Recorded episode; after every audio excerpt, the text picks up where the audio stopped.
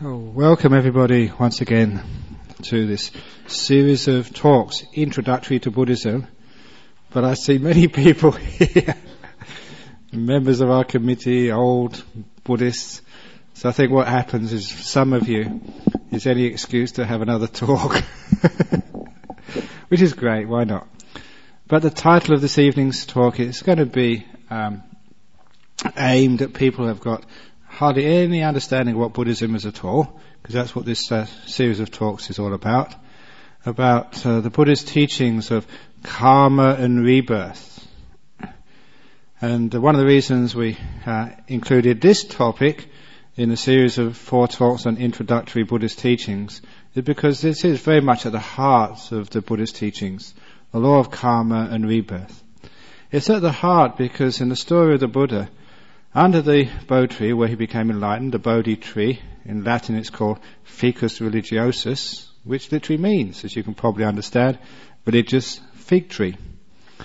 And under that Bodhi tree, when the Buddha became enlightened, was the first thing which he understood was his previous lives. And through the power of deep meditation, to accessing the fact that he'd lived before and uh, re-experiencing some of the main events of that life, of those lives rather, and actually knowing that this was not the only life, there'd been many lives before. And also by examining the links between those lives, understanding how the law of karma worked. and this became part of Buddhism, the law of karma and rebirth. And it's a fundamental part of Buddhism which uh, informs and changes the way that Buddhists actually look upon their world. Uh, you think you can understand that if a, uh, from a Buddhist perspective, if we realize we've lived many, many times, and will also live after this birth, after this life rather, then the death of a person is not, it's important, but it's not so important. When you realize you're going to live again many, many times, the end of a person's life is not really a matter of life and death, as they say. This thing's more important.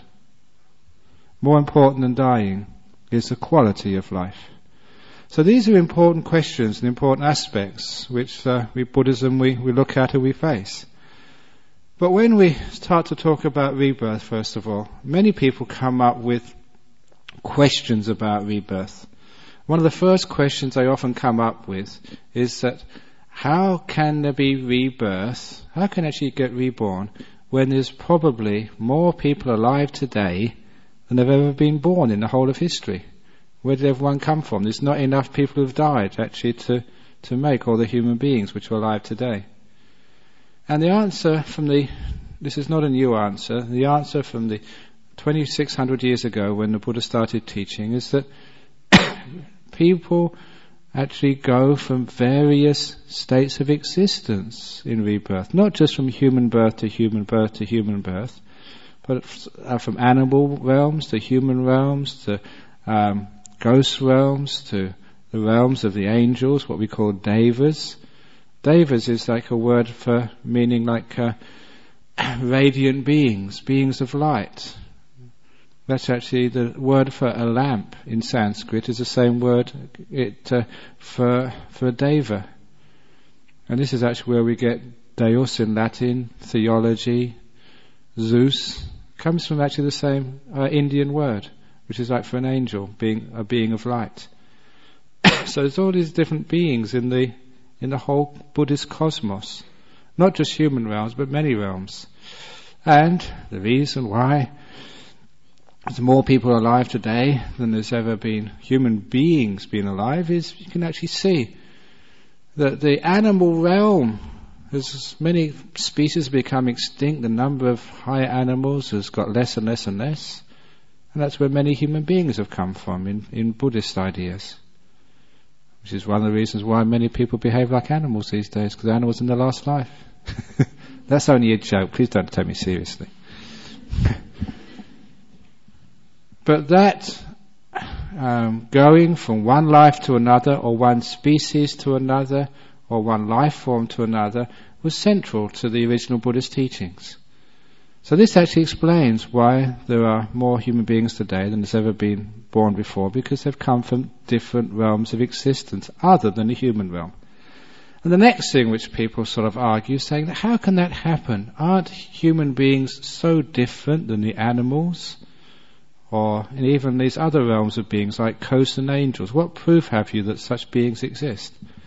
But the first question is, now how can sort of uh, we get reborn from different species? As a scientist before I was a monk, I know quite a bit about science and certainly in the differentiation of life forms on this planet, the person who invented the word species was a biologist called Linnaeus, and when he decided to actually to classify all the known living beings on this planet, he worked out a system called species, and to be scientific, he worked out a set of criteria, a set of tests, which he would apply to every living being known at that time, in order to put them in this box or that box. He was actually worked out the different species.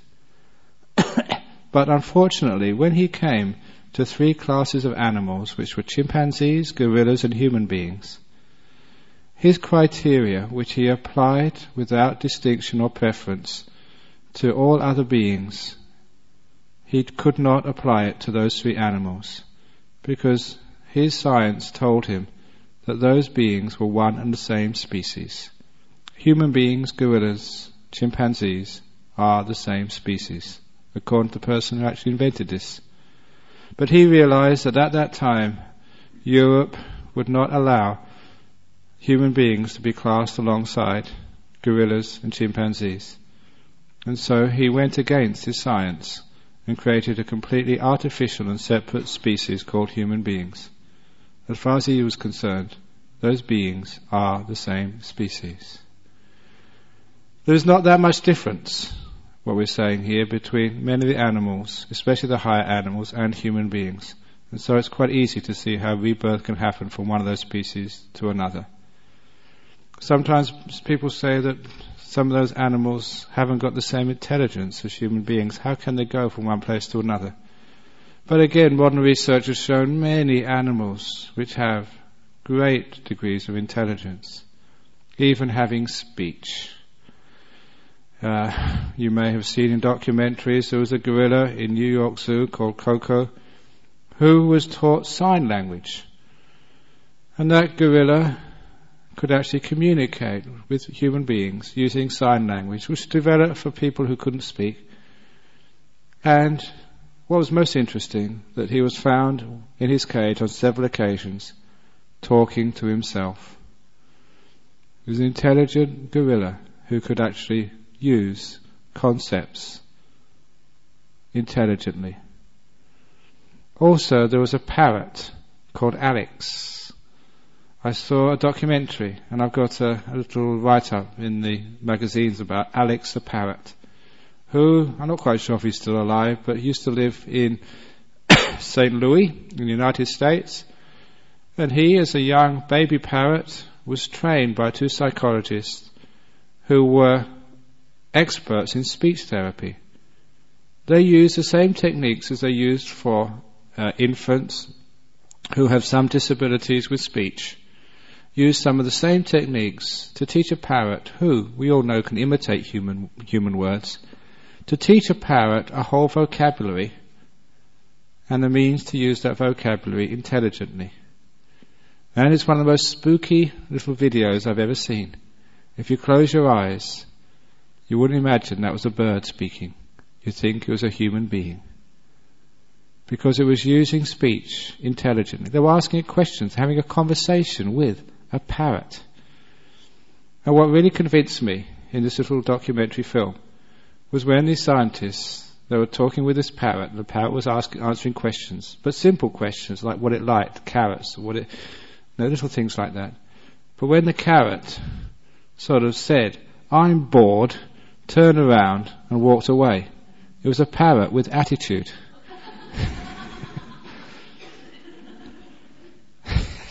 and when I actually saw that, like you could see just the same emotions and intelligence as you see in human beings.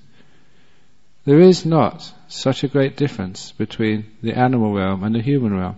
And that's why rebirth can happen between any of those realms. And also there are other realms. I'm not sure how many of you have seen ghosts. Ghosts are part of Buddhist uh, cosmology, as are angels. Many people have seen those ghosts. Some people have even seen the angels, beings of light. You may have seen those yourself. When a person dies, very often, if you don't actually see them, you feel them or you can hear them. Many people have had those experiences. If you talk to the people, they know they're real. When I was at Cambridge, I made a, a good friend of a fellow called Tony Cornell, uh, who at that time, this was uh, 30, 40 years ago, had on his business card that on the Ghost Hunting Council of Great Britain and Northern Ireland, he was one of the original Ghostbusters, a real one, and he's still a close friend, and he spent his whole life investigating ghosts. And very often in the newspapers, if there's some story about a haunting in UK, it's usually written by him, or he's interviewed because he is the expert. He's a friend of mine. And he's got so many stories of ghosts. Ghosts are real. Many of you have heard, seen those things. And actually to say they're not is a bit sort of uh, unscientific. Too many people have seen them. People you may have known. People who aren't crazy. People who don't imagine these things. But people who have actually seen them in the clear light of day. And so that these are other parts of the world where rebirth can happen from. So we've got this whole sort of um, cosmos of other beings apart from humans, who also we can get reborn into, can gain rebirth from. Sometimes that in our history that we have struggled with uh, racism, thinking that one race is superior from another, We've usually, or just about, got over that. Recently, we've been struggling with genderism, thinking that one gender is superior to another. But I think the next phase of our development as a society is to get over speciesism, thinking that human beings are so superior than, say, the animal kingdom. So much so that we can actually use animals for experiments, to exploit them, even kill them. There are many stories of animals who have clearly shown emotions, feelings, and intelligence. And I think that one of the reasons why we reject rebirth, I think, is untenable. The reasons that why is it that human beings get reborn as, say, animals, or ghosts, or angels? Remember, these rebirths are only temporary. And then we get reborn back into other realms afterwards, going backwards and forwards throughout all these realms according to our karma. So that's actually what rebirth is. Now actually how rebirth happens is according to one's two things in Buddhism, one's aspiration and one's accumulated karma. The aspiration is one's desire where one wants to get reborn, and secondly, the karma is like the wherewithal. In the same way that if say you want to go to, say you want to go to Europe, go and visit Paris, say, you have to already want to go there, number one. You have to have the money for the air ticket. The wanting to go there is your aspiration. And the, the money for the air ticket is like your store of karma. If you have the two together, then you can go to those places. And it's amazing that some people actually would like to get reborn as a, a cat or a dog. Don't have to go to work in the morning. You get fed three meals a day. Lays around all day. That might be, for some people, they actually might want to get reborn as, as an animal, or a cat or a dog, or a bird who can fly through the air. If you have that sort of karma, maybe you can actually do that. But there's also the sense of like we do get attached to certain forms of existence. And this is why we do get reborn in those realms and stay there again and again and again. This is actually how rebirth and karma happens for from many, many different realms. Sometimes people say, well, well, if you get reborn into unfortunate existences, so you get reborn as like a slug or as a cockroach or something, you know, what is that, can that actually happen? And again, sometimes it can, but it's always because of some terrible deed which you've done. People do terrible deeds in this world.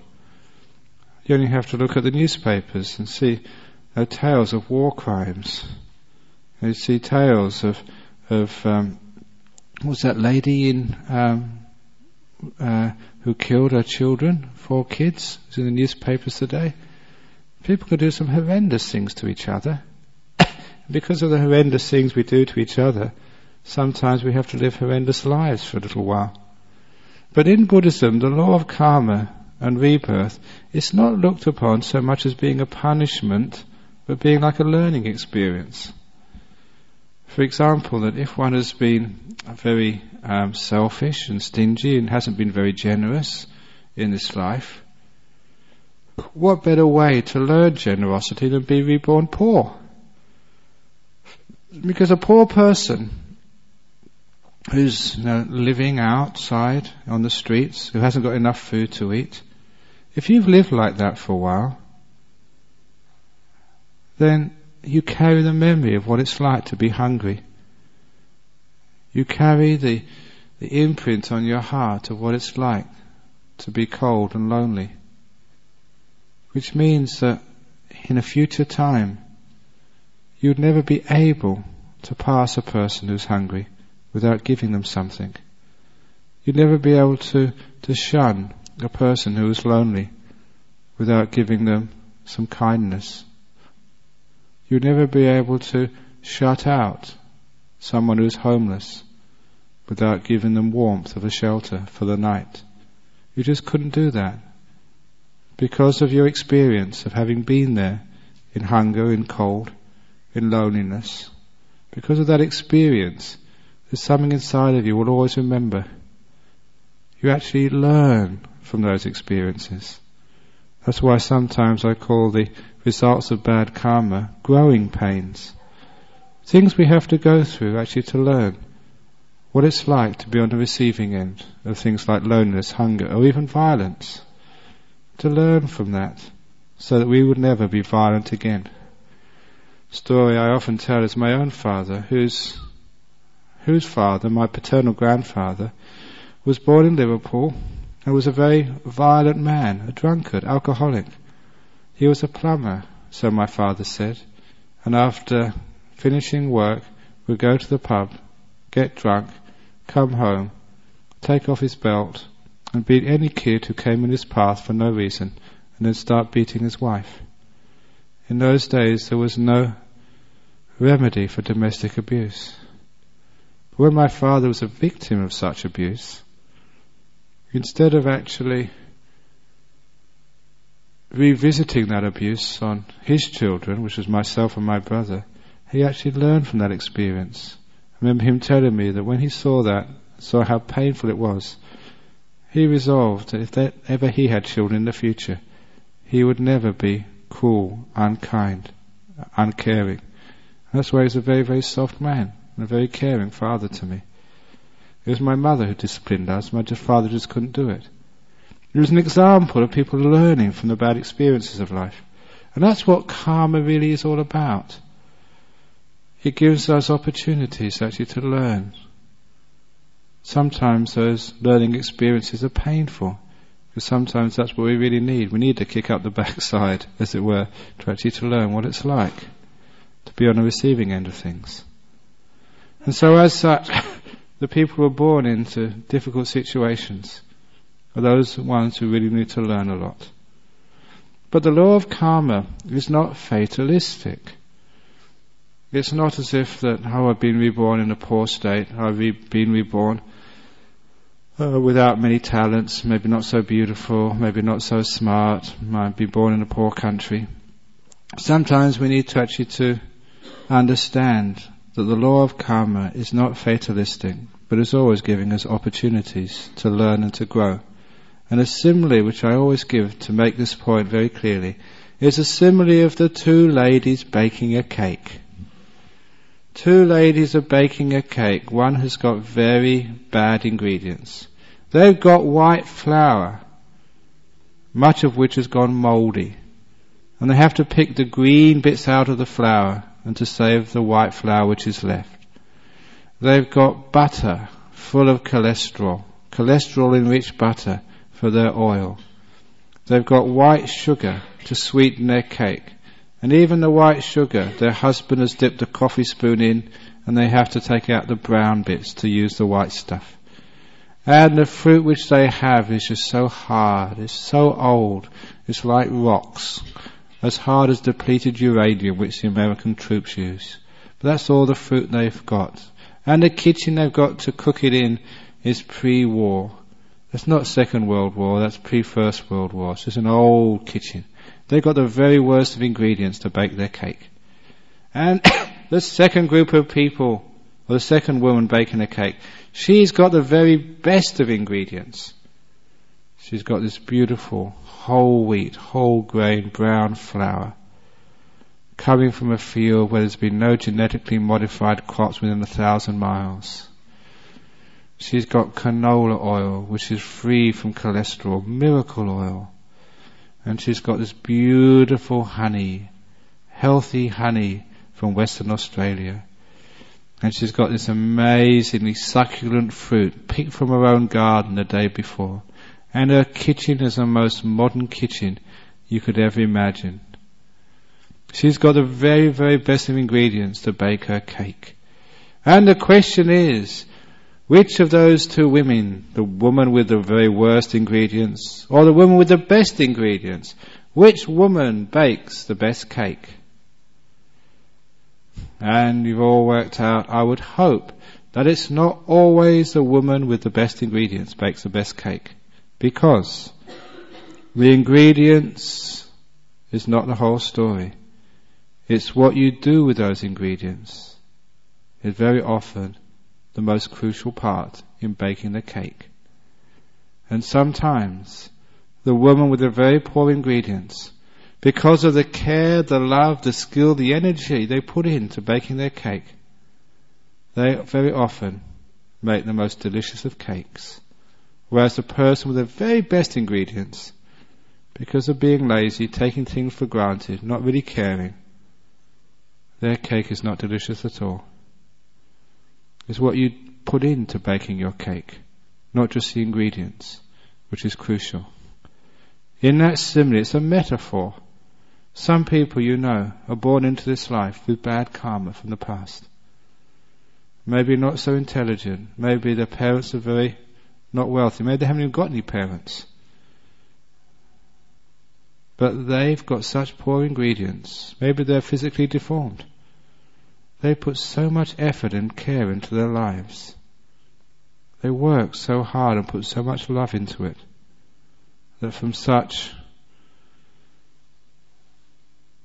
unpromising conditions, they make such a beautiful life for themselves. They're the heroes and heroines of our world. People who have been disadvantaged because of the efforts and care which they put in become wonderful people, inspirations to us all. And there are others who are born into wealth, who have got such talents and beauty. They're the people, good karma from the past, but some of them misuse their promising ingredients. I've known some people from good families who went to Cambridge with me, got into drugs, and wreck their lives. People with very good ingredients who didn't bake a good cake at all. It's not just the ingredients of your life, but how you make use of them. The ingredients of your life is karma from the past, what you've got to work with. But it's how you make use of those. It's called the karma of the present, which is the most important. And in Buddhism, you can make a great cake out of all, almost all ingredients. It's easy to make a good cake out of good ingredients, but you can even make a good cake, a delicious cake, out of the very worst ingredients. So sure, the karma from the past is giving you the ingredients which you have to work with. But it's the karma of the present which is crucial. So what that karma actually points to is saying your happiness, your prosperity, your fulfillment is in your hands. It doesn't matter what you've got to deal with in life. You can always make something of it. And also, if you have suffering, disappointment in your life, there's no need to blame others. It's your karma. You've been heedless.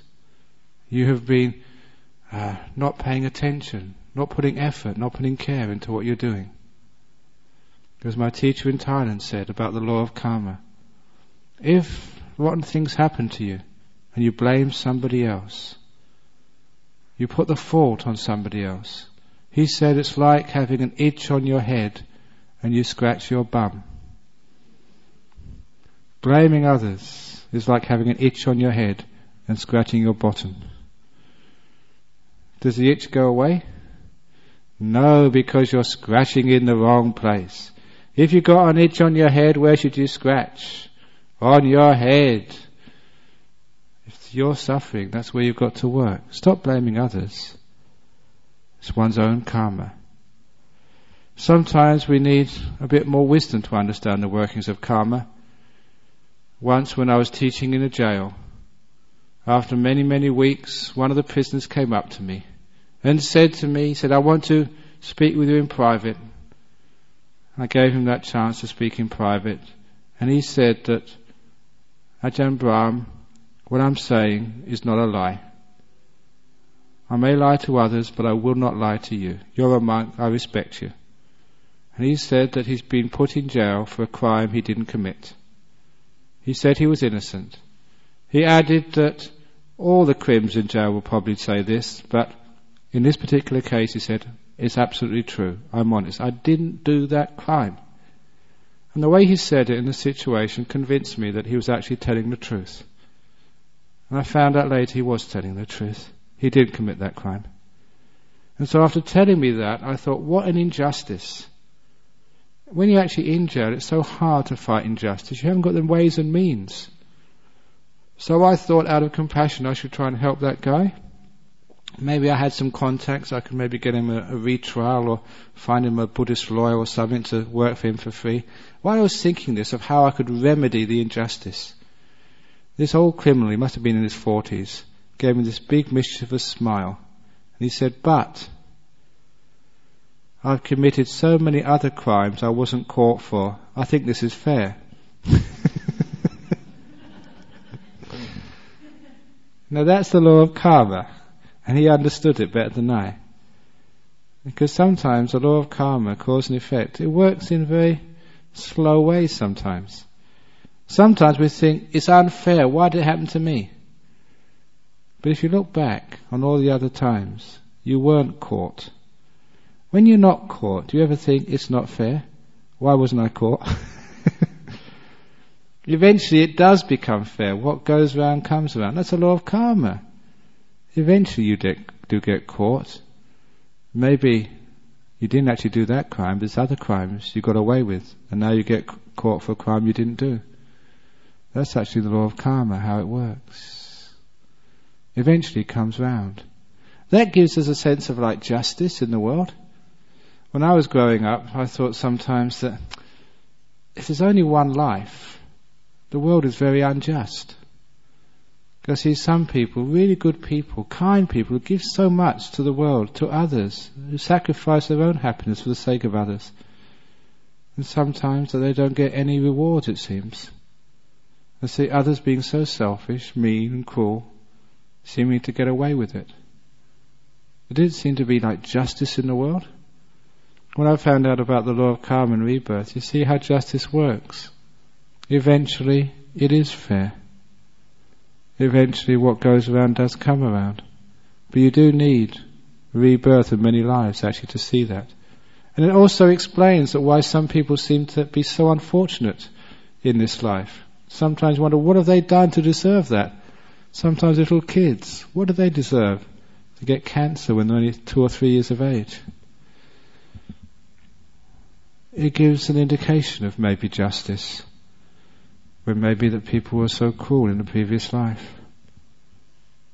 Maybe they were heartless and not caring for others. They have to know what it's like to be sick. Because as I said earlier, when you know what it's like to be sick, in pain, how can you walk past someone else who's sick and in pain? You have to go and help them. This is actually how we learn. Not from theories, but by experience. So this is, explains about exactly what karma is. And it gives people in Buddhism the understanding that they are the one responsible for their happiness and their suffering. So if you're happy, you deserve that happiness. You've worked for it. So celebrate it.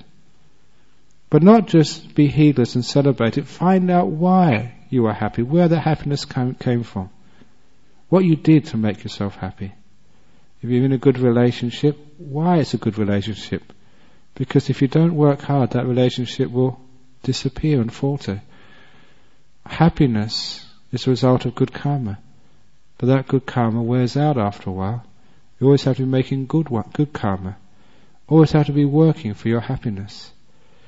So when you're happy, find out why. When you're successful, find out why. When you're at peace, find out why. What you've done to create that. It doesn't come from other people, it comes from you. When you're suffering, when things go wrong, find out why. What you did, why you did that. So you understand that your happiness and your suffering is your concern. Praying to other people, asking for favors doesn't work. For example, that some years ago, a lady who was about to do her exams at UWA came to see the monks and she asked us, can you do some chanting so I can pass my exams? thinking that somehow that monks can change the karma. We did some chanting just to give her some confidence, but she never came back again. We heard from her friends that she was going around Perth saying that monks at this temple are no good because she failed her exam. the chanting didn't work. But their friends told her, don't worry about it, it wasn't your chanting. She's hardly ever gone to a lecture, missed most of her tutorials, she hasn't done any work. She was a party girl. She thought that universities was all about having parties, enjoying yourself.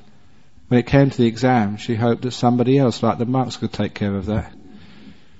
And of course, it's your karma, your responsibility. If you want to pass your exams, it's a waste of time asking somebody else to fix it for you. You have to do it. So what the law of karma means is your happiness is up to you. And if things go wrong, stop blaming somebody else. If you've got an itch on your head, that's where you've got to scratch. If the pain is in you, that's where you've got to solve the problem. So it throws responsibility on the individual for your happiness and your suffering as well. So understanding that, it becomes, Buddhism becomes like a, a personal religion. The religion of personal growth, of understanding just the ways of happiness and avoiding the ways of suffering. Little things like getting angry at others. One realizes it's bad karma. Why is it bad karma? Because it hurts you and hurts others. Simple as that. Forgiving is good karma. Why is it good karma? Because it frees others and it frees yourself. As simple as that. And so one understands actually the ways of happiness and the ways of peace, the ways of of suffering. If you're in a relationship with another person, it needs a lot of forgiveness, a lot of love. And that's what love really is. As I say very often here, the meaning of love is to say to another person, whatever you've done in your life, whoever you are, the door of my heart's always open to you. It's like unconditional love. That is actually good karma. It's good karma because it frees the other person it frees you. And when actually you say things, I said this last Friday, that particular expression of love was taught to me by my father, the man who suffered gross physical abuse as a boy in Liverpool before the Second World War. And it was taught to me by him and it was practiced by him. And when I was only about 16 or 17, kids in my school in West London, it was one of, one of the top schools in West London, they started getting into dope, into drugs. Even though my mates were taking marijuana, I refused to take it. And the one reason why I refused is because when my father said something like that to me, I didn't want to hurt him. And I knew if he found out, it would really hurt him badly that his son was taking drugs. When he gave me that degree of trust and love, saying, you son, whatever you do in your life, I'll always love you. The door of my heart will always be open to you. Because he said that, there's no way in the world I would hurt him. And that was actually what kept me off drugs when I was young until I got to university and started getting into Buddhism. Just because his trust for me. So this is why that sort of thing is good karma. If you can say that to your partner in life, to your parents, to your children, they will always respond in the best of ways. This is how we create happiness and good karma. And when we create such good karma in this life, when we die, we, we know that things can't just stop. That goodness has to carry on. And this is actually where we understand just what propels our life from one existence to another existence is that karma which is the texture of this thing we call the human mind. As a Buddhist, we understand this is not just theory, because we do a lot of meditation in Buddhism. And that meditation actually goes inside the body to the mind.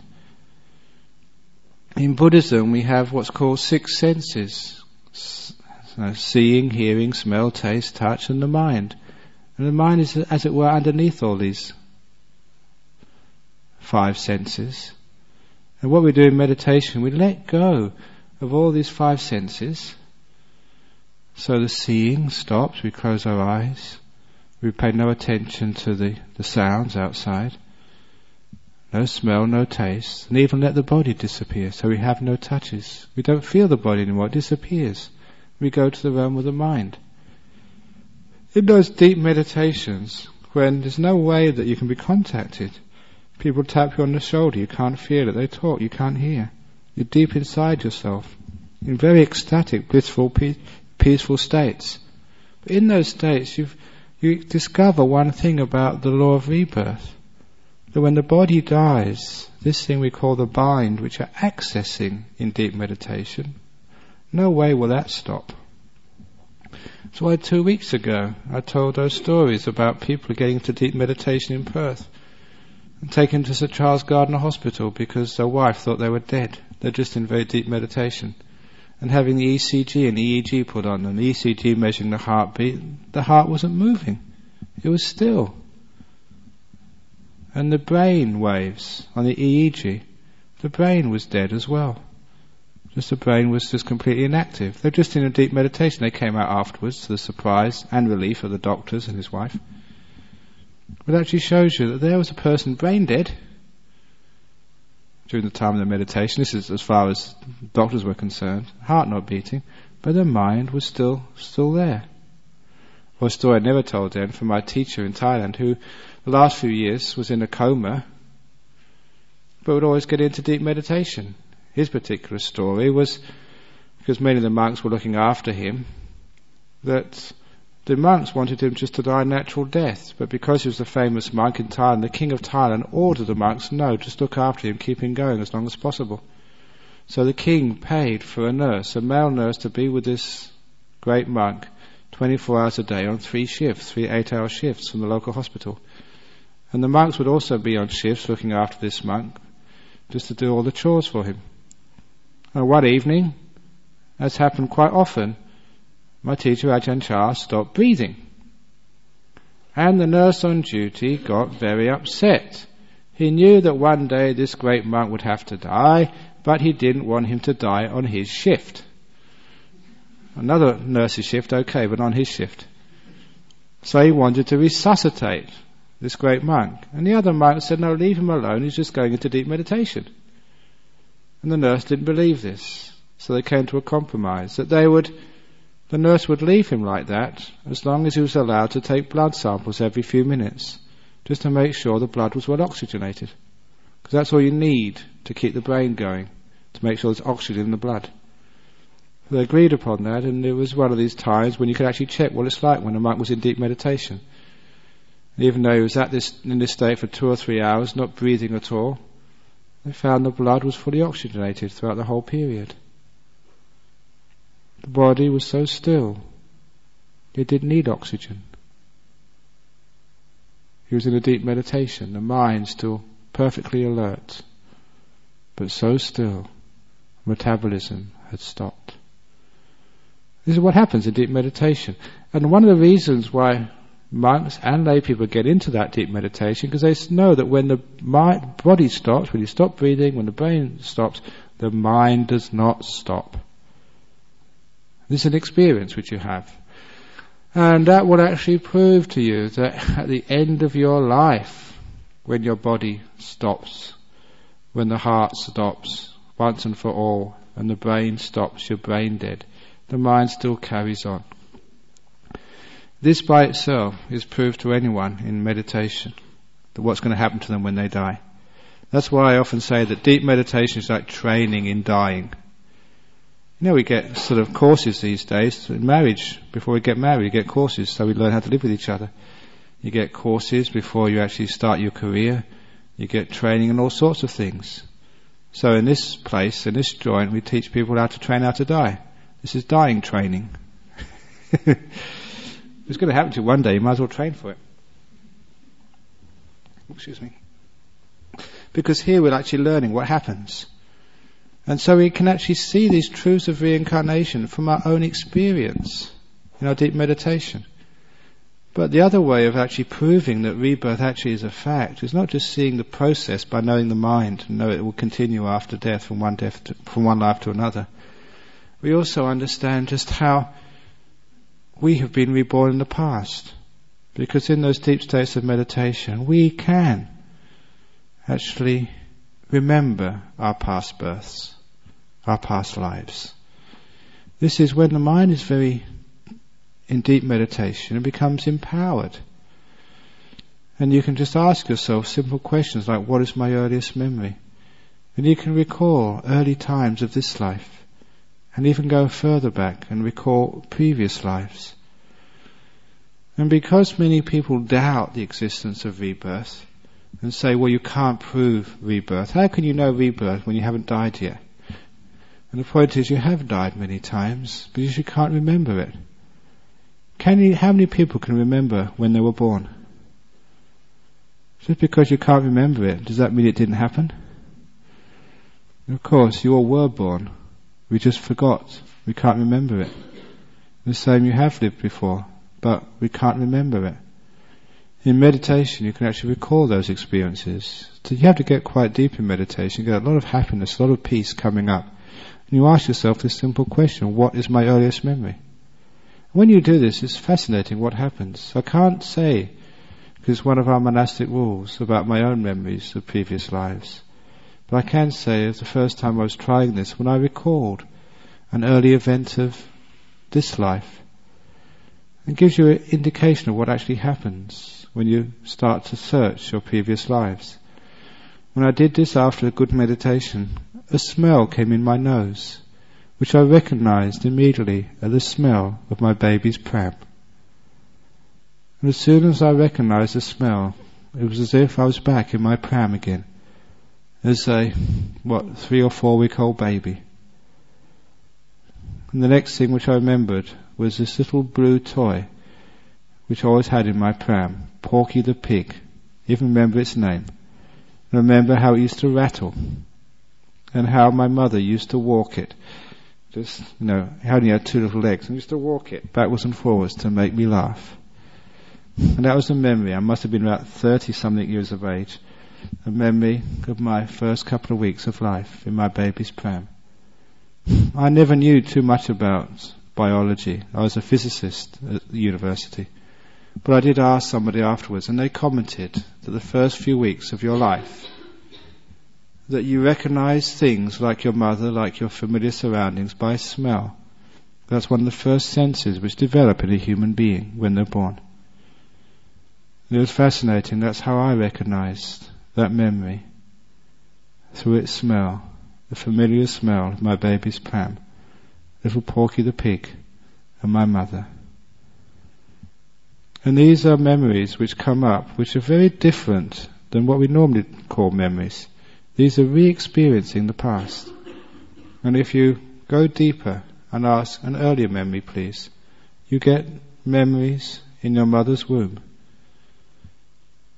If you go earlier, people say babies don't feel. You actually know you feel because you're back there, re-experiencing a time many years ago. And one of the interesting things which come with these memories comes a certainty that was you. In the same way that you know what you did this morning. You never imagined that. That was you. With the same degree of certainty, actually even more than that. You know that was you a previous time. Then you ask yourself the question earlier, please, and get back to times before you were born. Previous lives. Many Buddhists do that. Because they do that, they actually can check out for themselves that rebirth actually is a fact. There are also people these days who can remember their past lives spontaneously without meditation. People who, for one reason or another, are born in similar situations and recognize people from the past. A good example is one friend in Sydney. He was a, a very devout Buddhist. And when he had an auntie who was a very successful businesswoman and very wealthy too. And when his auntie was working out her will, she only left a pittance to this particular nephew. The reason was that his auntie, being a successful businesswoman, had two things she hated more than anything else in the world. One was paying taxes, the other thing she hated was religion. And so that when she worked out her will, knowing that this one nephew was the only religious person in the whole family, he was a Buddhist, she decided if she left him sufficient money, he would just give it to the Buddhist temples, and she would not be happy with that. So she just left this one particular nephew just a very, very small amount of money, much less than the other relations. That's all he got when, when she died. But what happened later, which is a good teaching of karma and also rebirth, a little while after she died, his wife became pregnant. After nine months, she gave birth to a beautiful daughter, who actually they called by the name Dana. He was a Buddhist, like a gift. And little Dana, when she was born, when all the family members came round, they all remarked, oh, that really looks like your aunt. and that was just the start of a lot of similarities, which eventually became so strong that all the family recognized that I was the aunt reborn. Little things, he said, like driving down the freeway close to her mansion, when she would, in her father's words, go ballistic. Daddy, Daddy, my mansion's over there, take me to my home. Or when he came into the front room with a cup of coffee. One of the few things he did inherit was his auntie's crockery. Not the best stuff, just the stuff she'd use for every day. Coming in with a coffee mug. Her child, Daddy, Daddy, that's my cup, give me my cup back. So many recognitions of her past life. Because she didn't like religion, she had to endure poverty as a young child because she didn't give much money to her future father. That's karma. but also just the karma, the inclinations which we carry, the character traits which we carry from one life to another.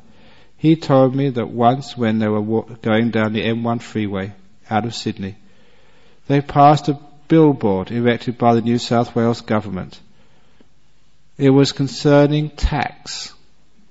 This little two-year-old asked Daddy, Daddy, what does the word tax mean? And Daddy replied, when you get some money, like I'll give you pocket money later on, you'll have to give some of that to the government. trying to explain to a two-year-old child what tax means. And his two-year-old child said straight away, Daddy, when I get any money, I'm giving nothing to no government.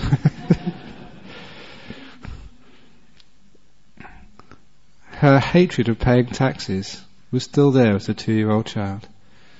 And many people remember their past lives. And this is the other piece of evidence which we have, that people actually were there in the past. Sometimes we see documentaries of this. One of the famous documentaries, which I remember, was done on Channel 7 called Reincarnation about 10 or 12 years ago, where a person regressed a lot of his patients, and some of them recalled events from the past so long ago they were past lives. And some were in a land in Europe of people who'd never left Australia. It could be ascertained with great ease from the passport office that these people had never been to those lands before. and one, one of the most impressive cases was of a lady in Sydney, never left Australia, who remembered in a previous life being a man, a doctor, in a small town called Blairgowrie in Scotland. I'd been walking in Scotland as a young man, growing up. I knew Scotland quite well, but I never knew that town. It was not a famous town. She remembered her past life as Dr. James Archibald Burns of Blairgowrie in Scotland. James is a common name, and so is Burns. But Archibald was very uncommon. What would be the chances that in the times which he said in the 1850s that the doctor in this town, there'd only be one doctor in such a town in such a such a time, what be the chances of finding in the ancient records the doctor at that time was a person called Dr. James Archibald Burns? So Channel 7 paid for this uh, psychologist and all of these people to go over to, the, to Europe, paid for this lady to go with a camera team to Scotland, to Blairgowrie, to the local library to see if there was any records. In those days, doctors were important people in the community on several committees. So in the records of those committees, you saw in attendance so and so, so and so, so and so, James Archibald Burns, MD, many records of his contribution to the community. Because Dr. James Archibald Burns was a doctor at that time in Blairgowrie in Scotland. She remembered the medical school in Aberdeen completely. And you know the British are always eccentric. There was one person in Aberdeen whose hobby was the old architecture of the medical school in Aberdeen. He was the expert, he had all the old plans, and checked her out to see if she realized and understood what the medical school looked like in the 1850s in the end, on this documentary, he said, This lady knows more than I do. She knew exactly what it was like. Very, very convincing of somebody who, through regression, recalled so many events of her past life. Events which couldn't have been imagined. Facts which couldn't have been got from other places. There's many books, articles, documentaries of people who remember their past. So this is actually the Buddhist idea of rebirth and karma and how it works.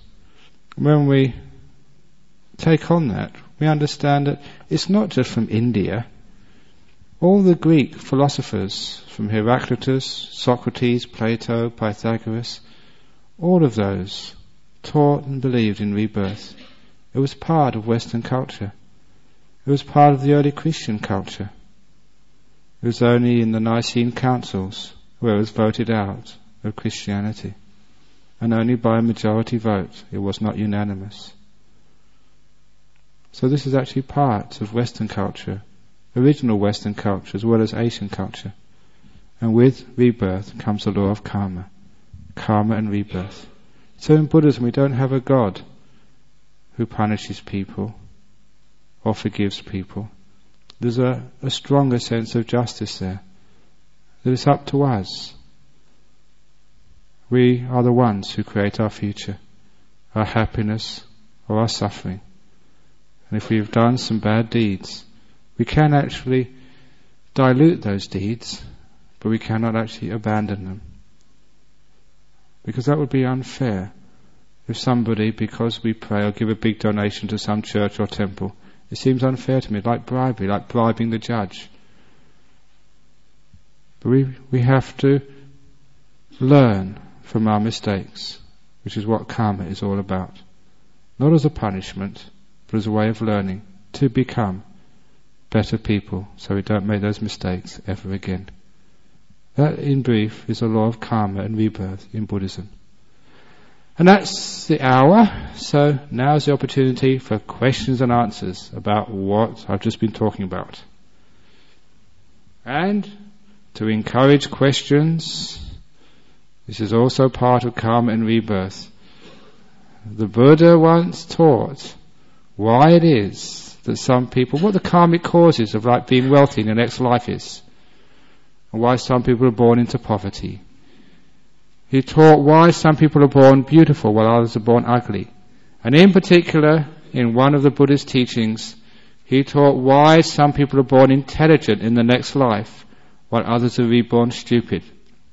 And the karmic cause for being reborn stupid in your next life is not asking questions in this one.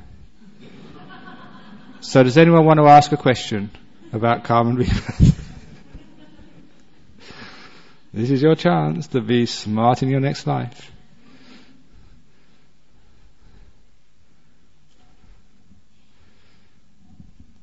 You're going to be dummies if you don't ask questions quickly.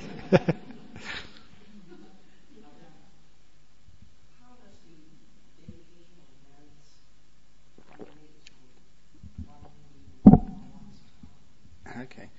This is a Buddhist ceremony where when, especially if somebody dies, or if somebody's died some time ago, that people do little ceremonies when they, they dedicate, they share or transfer good karma to them. And actually how that happens is as, as follows. That if you in this life see somebody doing a good act, a good deed, a kind act of kindness, if you rejoice in that act of kindness, if you celebrate along with them, then that's good karma for you. Just in rejoicing, in saying what a wonderful thing this is. It's good karma because you're inspiring yourself. You're sharing in that goodness. You're delighting in goodness. That to karma is not, not just by body, by speech, but also by mind as well. And when you delight in a good act of karma, that is your good karma. So sometimes we have ceremonies in Buddhism when somebody comes and gives a, an offering to either the monks or the temple. You see, sometimes it's actually passed down the line and everybody touches it and says sadhu, which is like, I rejoice in this, this is good. Because that way they share in the offering. So you don't need to be actually a rich person to make good karma. Sometimes people come to the temple, they give an enormous gift, and they want anyone, everyone to share in the good karma. So everyone touches that gift, even poor people, penniless people, they say sadhu, and they share in that gift because they rejoice and feel happy that such a thing is happening. In rejoicing in somebody else's good karma, that is your good karma. And so, when we do an act of, for sharing of merit, we do something good and kind. And we invite our relations to rejoice in that good karma. Deceased relations don't just disappear. they are still around. Now, as I was saying on Friday night, that sometimes we feel our relations, our loved ones, people who are close to us, even though they may be a long distance away, if they're in trouble, we feel that something is wrong. If they've had an accident, that we know it. If it's your children, say, who are in problem and strife, and having an accident, you know that something's wrong as a mother. We actually do connect with our loved ones. So if you think of a loved one who's passed away, you can connect with them in the same way. Wherever they are, whether they've been reborn. And you can invite them to rejoice in this act of good karma which you're doing in their name.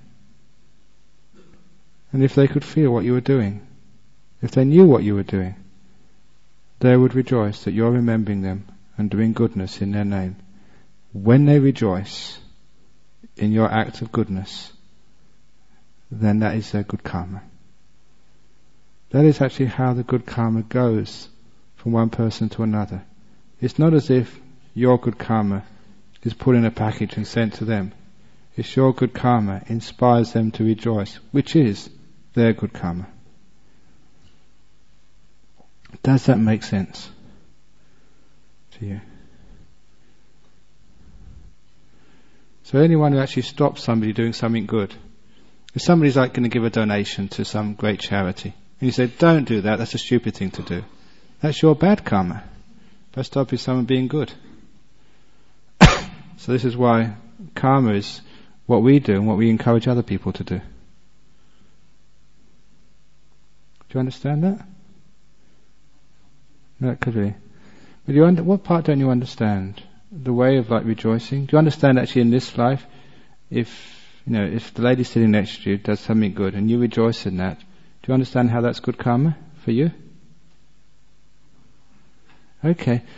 Another way of explaining good karma is anything which gives you happiness and well-being, which produces happiness and well-being in you, is called good karma.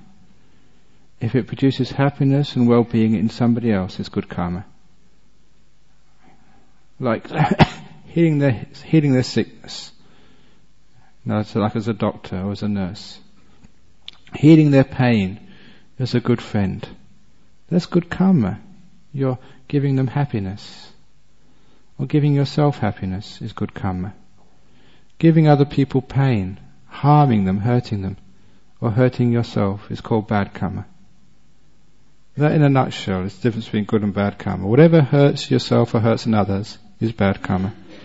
Whatever brings happiness to others is called good karma.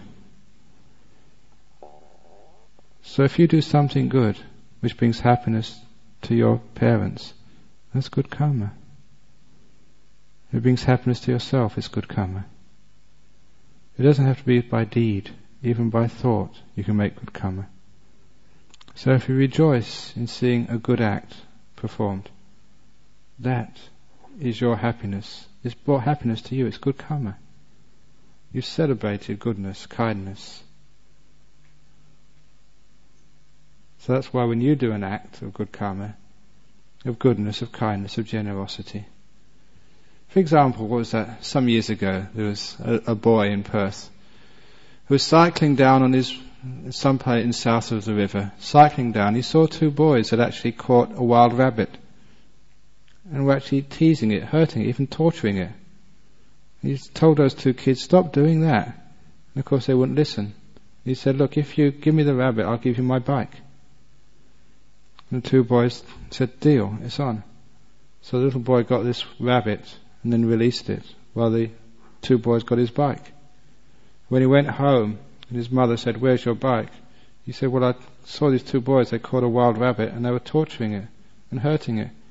So I said, I'll give you your bike if you give me the rabbit. And they accepted. So I could save the rabbit and release it back into its home. She told the newspaper, it was on the front page the next day. By that evening, he had three BMX bikes, new ones. And see, just a good karma. Not only that, but he inspired many people. It was a delightful story to read about a kid doing something good to save a small little bunny rabbit. And I got a lot of happiness out of that. I rejoiced in that boy's good karma, as many other people did. It was an inspiring story. So we actually, by rejoicing in other people's goodness, that is our good karma.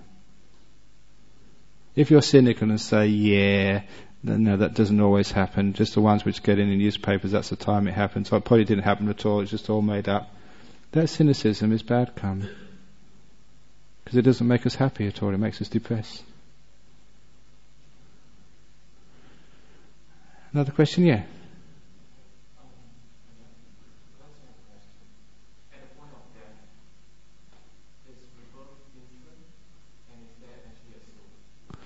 Is rebirth instant? It is instant because even if one is like a ghost afterwards, it's one changes one's being from being a human being into the ghost realm. It's not that much different. So yes, re- instant rebirth is into the ghost realm for a few days until one gets a proper rebirth. So it's all sort of instantaneous in that way. And you know, is there a soul? What we take to be a soul. Now I called it the mind earlier. If you look much more deeper, it's actually much more complex than that. It's like looking at the, the beach. If you go down to Cottesloe and look at the beach, it looks like a continuous stretch of sand. But if you, that's why they call it like a, uh, like a, I think, well, they call it a stretch of sand. But if you look closely, you'll find that it's just made out of individual grains of, of silicon, of silica rather. That's what sand is. If you look even closer, under a big microscope, you'll find even those grains of sand aren't even touching. There's a lot of emptiness in between them. So it depends on how deep you look. But for the sake of this introductory talk on rebirth, you can say just like, call it the stream of consciousness, going from one life to another, because that's how it seems. When you die, it's not that much different than when you're alive. That's why when some people die, they don't know they're dead. One of the things we have to do. One, monks are great ghostbusters. When all else fails, they usually call the monks in. Like one of the stories in one of the, the head monk in, in uh, Kuala Lumpur. When somebody died in a house, there's lots of hauntings there. They called in the Christians, nothing worked. They called in the Muslims, didn't work. The Hindus, and last of all, they called in the Buddhist monks. So this monk went into the house, did the ceremonies, the chanting. It worked. The ghost went. Unfortunately, though, all the neighbours came to complain because they just pushed the, the ghost out from one house into next door.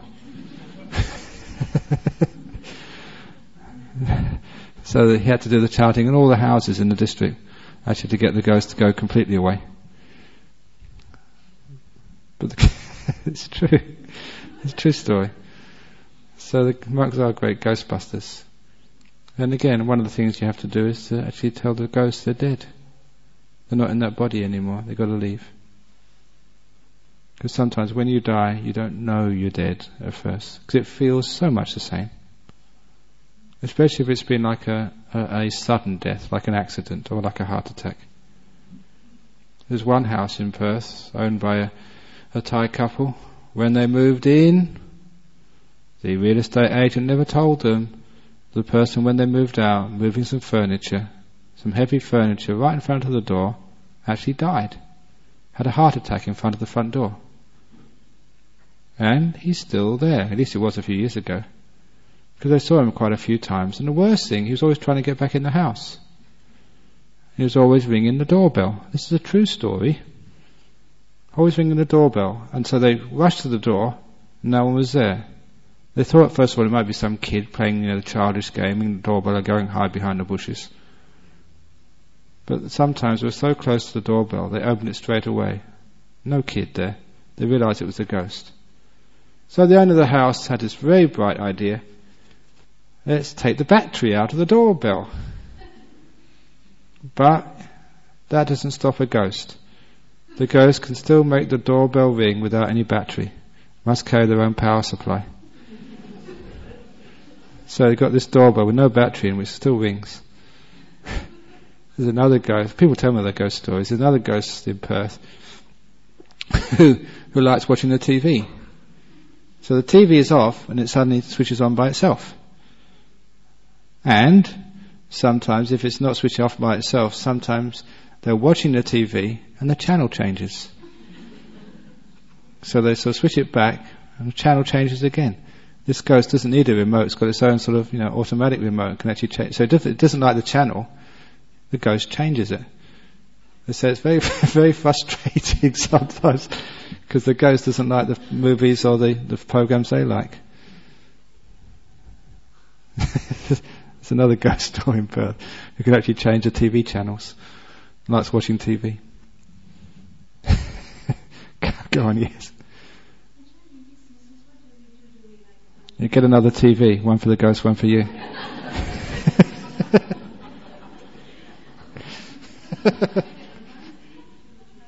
You can get the monks in to do some chanting. You can do it yourself. Spread loving kindness to make the ghost feel at ease. And number two, sort of, you know, remind the ghost it's dead. Share merits, in other words, transfer some merits. So trying to make the ghost rejoice in happiness, because that is way of, it gets more more happiness and more good karma. So it gets enough good karma, it can actually go away from that realm.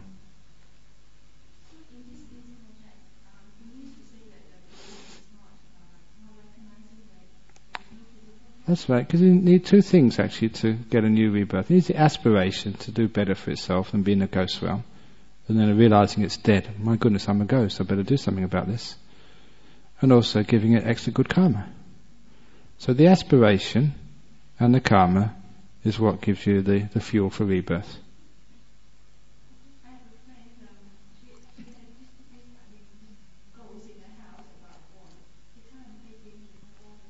Yeah.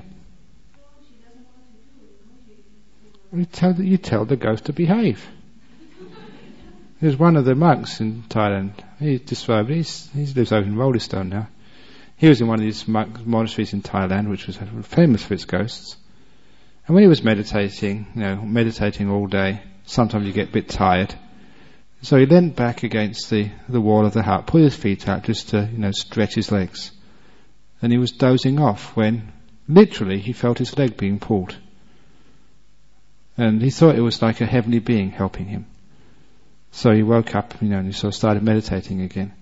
But that was the first instance. It started happening again and again. Not just when he was leaning against the wall, he was meditating and something would, would pull him or poke him.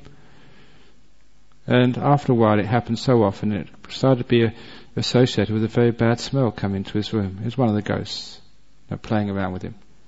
And the way he sort of settled the issue, you know, it got so sort of um, irritating you know, this ghost was always disturbing him. So one day he smelt it coming in, and he said, Right, you, sit down here, meditate, behave yourself, or get out. And that's the last time the ghost ever bothered him. He actually sent the ghost out. It was by firmness. And sometimes that's what the monks do. Stop messing around with Pauline. Out! If you're going to stay here, behave yourself. And then goes goes somewhere else and goes goes next door and bothers next door instead of you. Because you're no fun anymore. yeah, go on in the back. Yeah.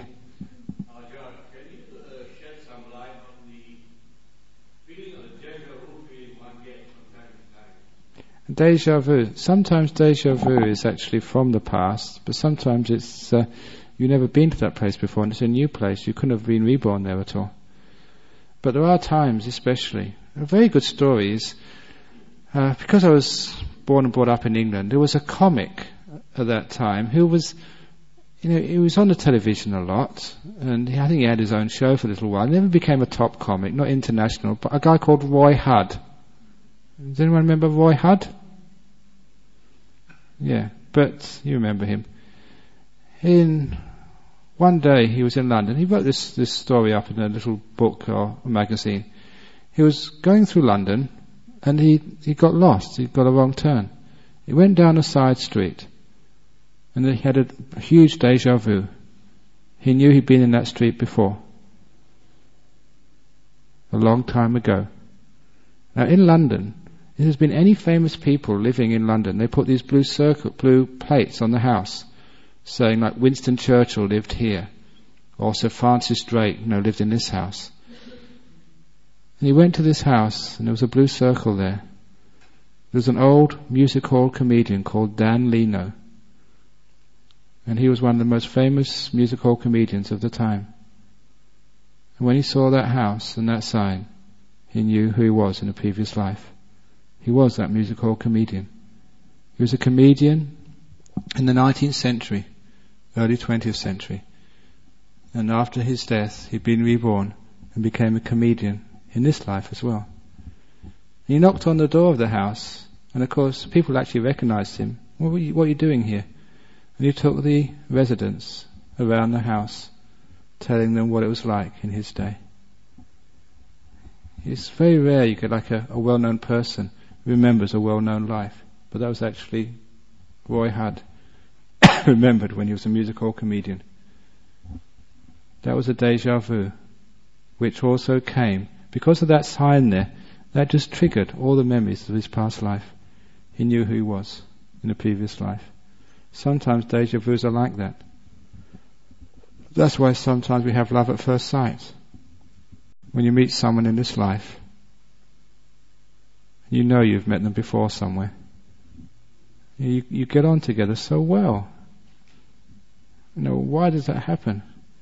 It's because you have known them before. Another time, another place. It's not love at first sight. It's love again.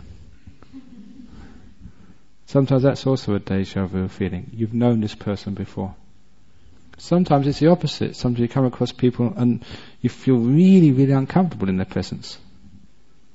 And that's because, yeah, you've known them before and it hasn't been pleasant. There's other deja vus which are very, very strange. And these are when you go to places you've never been there before. And you couldn't have been there in your past life. But, you know, again, you've been there before. Those are very difficult to explain. It's almost like seeing the future. But seeing the future is actually very, very rare. And you only see actually a short while into the future. Because the further you see into the future, the more uncertain it becomes. That's why sort of in Buddhism we don't really believe in uh, fortune telling. Or even like dreams of the future. One of the stories we actually tell is of this person in Perth who, you know, a couple of years ago had this dream. He had this, you know, like you have these very, very strong dreams of, he had this dream of a horse race. No, so not a horse race. He had this dream of, of uh, some angels, five angels. And each of these angels had five big pots of gold. And he was just giving them this five big pots of gold in this dream. And it was worth a fortune. And just as he received the last pot of gold, he woke up. And when he woke up, he was in his bedroom early in the morning. There were no angels, and worse, no pots of gold. It was only a dream. It was one of those dreams which we all have from time to time, which you remember when you wake up. When he went down for his breakfast, he found his wife, he didn't know why, had, had made him five pieces of toast and five boiled eggs. Five angels, five big pots of gold, five boiled eggs, and five pieces of toast. When he looked at the newspaper, he couldn't believe his eyes. It, he remembered it was the 5th of May. May is the fifth month. As if the number five was staring at him. So he opened up the back pages of the newspaper, the sports section, the horse racing. In Ascot, A-S-C-O-T, five letters. He couldn't believe his eyes when, in race number five, horse number five was called Five Angels. That was enough, too much of a coincidence for him. So he decided to take the afternoon off work. At lunchtime, he went to the bank to keep the lucky number five. He took five thousand dollars out of his bank account. He didn't tell his wife. If you're going to win, you might as well win big. he went to the racetrack. He chose the fifth bookmaker in line to keep the lucky number five and put $5,000 on horse number five, race number five, five angels. You know what happened? It came in number five.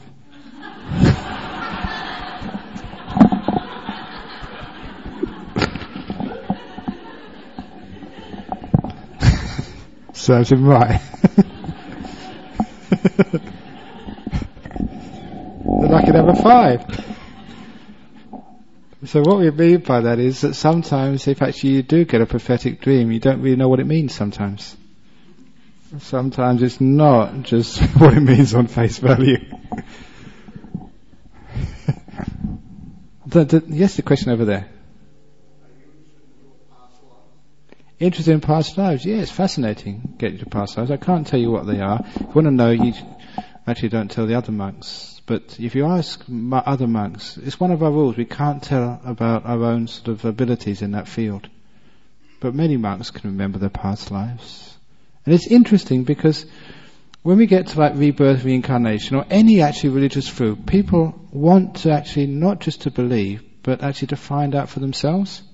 Even if I did tell you, yeah, you know, this was my past life, would that really make any difference to you? It wouldn't. You have to remember your past lives to make the difference. So which is why that people these days, they won't believe what monks, priests say, they won't believe what the scriptures say, which is fine, it's good, you're not supposed to believe those things, but you're supposed to find out for yourself. This is why we sort of try and teach these ways of meditation, to find out for oneself. Because when you actually find out for yourself, that's why I'm interested. I was interested because you want to find out, is this true, or is this not true? It doesn't matter if your best friend says, yeah, I've, you know, I know my past lives. You want to find out for yourself? So this is actually a way of doing it. Obviously you will find out when you die, but that's a bit late then. You want to find out now. so you find out now, if you can remember some of your past lives, where you've been before, and explain some of your character traits know why you are who you are. Because really, you know, all your character kind of just comes from this life. You know, people like Mozart being able to write symphonies of four. No way you can actually learn that in one life, in just four years. And all you are is a sum total of loads and loads of events, not just in this life, but many lives. It's interesting to find out why. Why am I like this? Why do I do these things?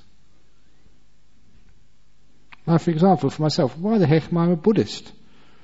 I was born in, born in London. I didn't even know how to spell the word when I was at school. None of my relations were Buddhists. My father was an atheist. My rest of my family were sort of nominal Christians. I became a Buddhist not even knowing so anybody in the whole world who was a Buddhist. Little characters like that, characteristics like that. You know, sort of, where did they come from? Has to be sort of previous lives. Yeah. Hmm.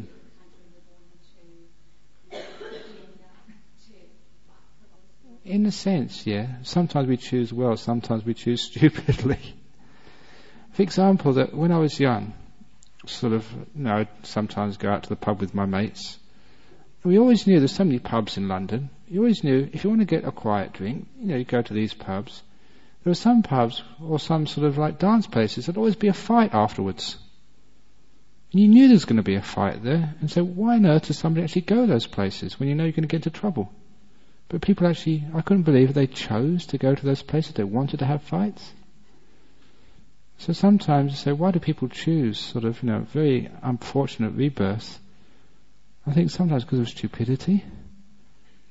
And why do people actually choose to play sort of footy when they get beaten up and they get blood all over them? Well, it's much better to watch. or even not watch, but go do something else. Why do people choose to do those things? Why do people choose to take drugs? Or choose to say join motorbike gangs? So sometimes you see some sort of stupidity. We think that's fun and exciting or right thing to do. So sometimes, yeah, we do choose our, our lifestyles. We have inclinations to it. Sometimes it's not done clearly. It's almost like, you know, we, we incline towards that. We sort of get pulled towards that, not knowing why. So, in a sense, it's a choosing, but it's more like a bending towards a particular type of lifestyle. That makes sense? Yeah? We always have some aspiration there. Sometimes it's aspiration to have more of the same, what you've had before. And, uh, you know, if it, it's the same if, for example, if you can't get the first class ticket, you get sort of business class. If you can't afford business, you get economy. If you can't afford economy, you're on standby. You've got to go somewhere. So if you take sort of the best seat available, no matter what it is, and if it's a very worst seat, then you're in bit trouble. So you always have some aspiration there. And you always have some karma. So at the end of life, I mean, there you are floating around and you're sort of, you know, basically inclined to what you're, you're accustomed to. That's why, I mean, there's one rebirth story I remember. This boy was born in Burma, just after the British left, and he always wanted to have, no, he didn't like rice and curries, he just wanted to have bread and butter and cups of tea. In his early years. It was one of the cases which was investigated. If anyone's interested in, in people who remember spontaneously their past lives, look into the work of Professor Ian Stevenson. He was a professor at the University of Virginia, and he spent his whole life researching people who had spontaneous memories of past lives. One of the interesting parts of his life story that his sponsor, the firm who actually paid for much of his research, was none other than Xerox Corporation. The firm who specialized in photocopying were the firm who were researching reincarnation. That's true. And he wrote many, many books on the subject, and those books are in libraries. Professor Ian Stevenson. He was not a nut, he was a professional academic who put rebirth studies on a sound footing. One of his books was written as a visiting fellow of Magdalen College in Oxford. So, you know, was, he was a, an academic, a good professor. And if you want to, he, that was one of the stories. A boy in Burma who remembered his past life as a British soldier died in Burma and went into the womb of a Burmese girl and got reborn there. And he had the inclinations. He didn't like rice and curry. He wanted bread and butter and cups of tea. Until he became about 16 or 17 and his memories of the past disappeared. And he sort of started to like rice and curry. Which is what usually happens. People's spontaneous memories when they get to their adolescence is so far in the past. They change and become just in that particular country. Then he became like fully Burmese, like rice and curry again. so sometimes actually your aspiration sort of nearest possibility to have a rebirth if you happen to be travelling overseas. And it's very, it'd be wonderful if people can remember their past lives. I really want Mrs. Pauline Hanson to remember she was an Asian in her past life. Get Mr. Howard to remember he was an Aboriginal. Mr. Mr. Bush to remember he was actually in, in Iraq in a past life or something. Wouldn't it be wonderful to have all the men remember the time when they were women? All the women remember the time they were men. So, you know, racism, genderism disappears.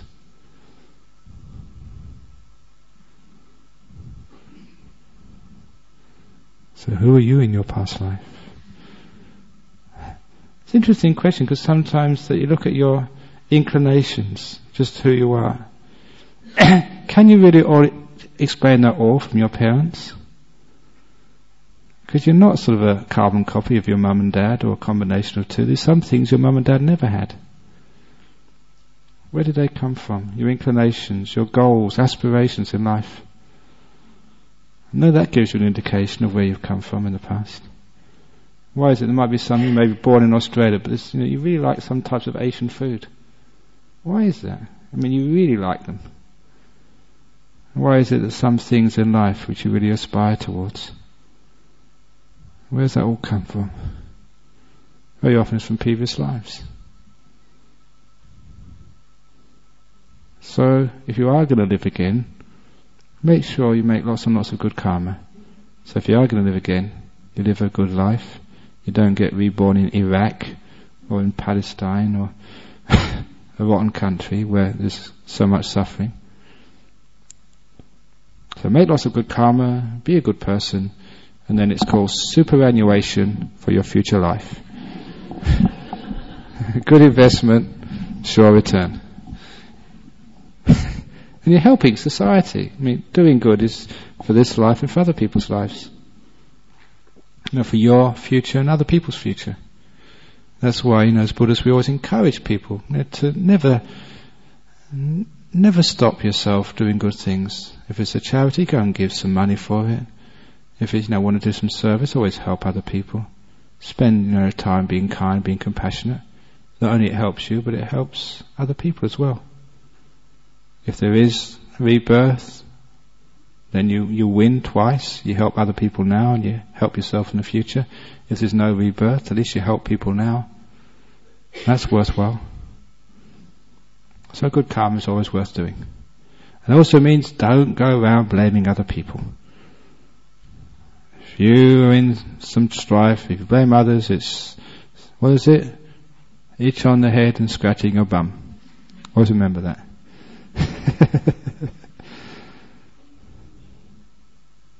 Any other questions? Oh, oh yeah, one more question and we can finish off, yeah?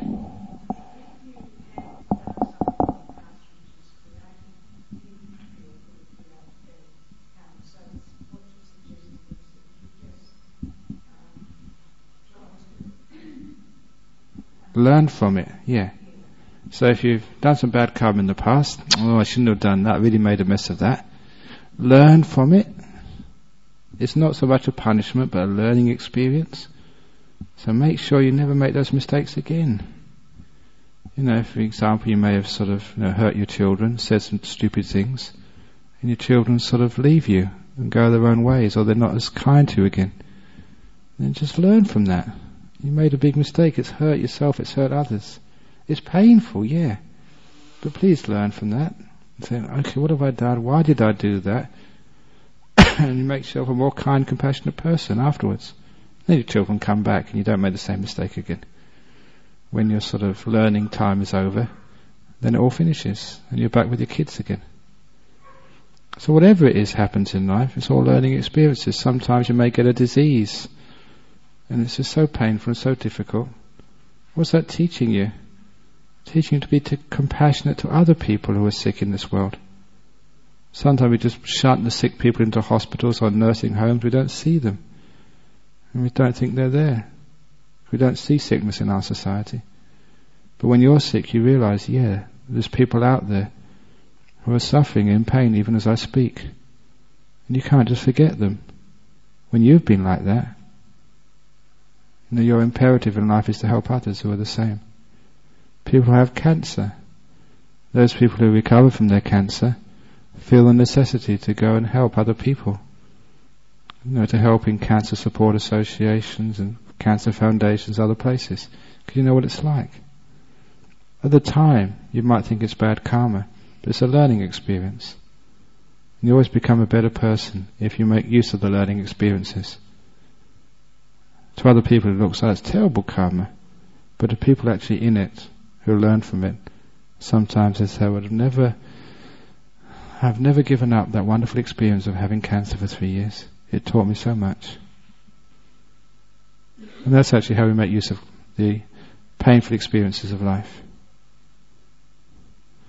In Buddhism we have a simile of the truckloads of dung. The simile of the truckloads of dung is karma and how to make use of it. And it works like this. You come to a nice centre like this on a Saturday evening, you have a wonderful time, enjoy yourself. And when you go back home, you find that somebody has dumped a whole truckload of dung in front of your door. And there's two things about the smelly, offensive truckload of dung. Number one, you didn't order it. It's not your fault. Number two, nobody saw it coming, so you can't ring up somebody to tell them to take it away. You're stuck with it. And there's two things which people do with a truckload of dung. First of all, truckload of dung stands for the very unpleasant experiences you have to deal with in life. You know, tragedies, disappointments, and sometimes those are very, very difficult to deal with. Maybe death in the family. So tragic. And you're stuck with it. You say, why me? But you, no one can take it away from you. You're stuck with it, the truckload of dung. And there's two things which people do with dung. The first type of person puts it in their pocket, up their shirt, down their skirt, they carry it around with them. When you carry dung around, you find you lose a lot of friends. in that simile, what that means is you become very negative, very angry, sort of very grumpy about what's happened to you. You become depressed and fed up. Your friends actually stay around for a while, but it's natural. Nobody likes to be around someone who's always depressed and negative and grumpy all the time. You lose a lot of friends that way. But there's another way of dealing with the dung. The first person carries the dung around with them. The second person gets out the wheelbarrow and the spade, take it round the back and dig it into their garden. That's very, very hard work. But you can do it. Maybe only half a barrow a day is all you can manage. If you keep on going, day after day, month after month, sometimes many years, the day eventually comes when all the dung in front of your door has completely disappeared and gone. You've moved it all where it belongs in your garden. And you find in your garden your flowers are more beautiful and more fragrant than any flowers in your street. It's not only you enjoy them, but the beautiful scent wafts right down the street, even passers by can actually smell the fragrance of your flowers. And your fruit trees have just got so much fruit and it's just so sweet that you not only do you enjoy it with your own family, you give it to everybody else as well. They also share the sweetness of your fruit.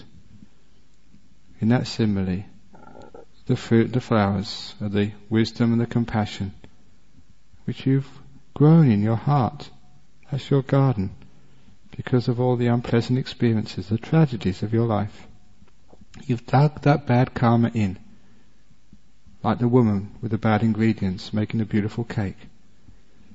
And your flowers are more fragrant, and your fruit is more sweet because of the dung. You find that you can make use of bad karma to make you a more beautiful, compassionate, wise being. It's hard work. But that's the only thing to do with unpleasant experiences in life. the dung is a result of bad karma, some heedlessness. But you can turn it to your advantage, like people with cancer. They become such wonderful people, such kind and compassionate persons, whose total uh, priorities in life change. Things like family, living just every day in kindness, compassion and love becomes the most important rather than making money or becoming famous or having big houses. This is what happens when people get through their cancers. They dig into their garden, they become such wonderful people to be around. It's an example of how we make use of the bad karma and turn it into the fruit or turn it into the, the fertilizer for our compassion and wisdom. Does that make sense to you? Okay. Okay, so thank you all for coming to these sessions on the introduction to Buddhism. Uh, try to keep them just on the basic levels of karma and rebirth, about the mind, basic Buddhism, and history of Buddhism. And I hope you've enjoyed some of these uh, talks on basic teachings of Buddhism. And if you want more, every Friday evening there's always a talk on, so you can always come along. And the talks are free. You don't have to leave your names anywhere. We don't send you uh, anything to ask for money or to try and get you in. This is not a cult. So you can come along. You can always sit next to the door. If you don't like it, you can always go out again afterwards. So every Friday evening, there's always a talk here. And thank you for coming. And I hope you enjoyed these four sessions of Introduction to Buddhism. So all the best. And I hope to, there's always a cup of tea available next door or a drink. And I wish you all happiness and well-being. Take care of yourselves.